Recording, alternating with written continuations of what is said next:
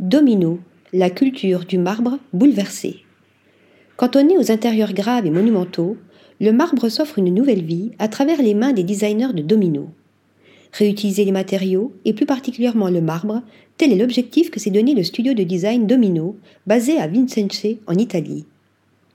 En se concentrant sur les stocks non utilisés afin de leur donner une seconde vie, Domino s'est aussi attelé à une seconde tâche, celle de bousculer la culture du marbre.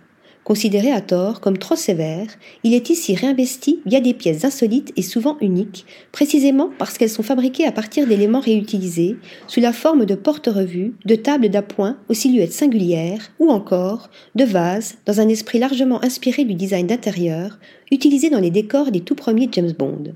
Un corpus de pièces qui vient dessiner et souligner une nouvelle génération, jeune et résolument non conventionnelle.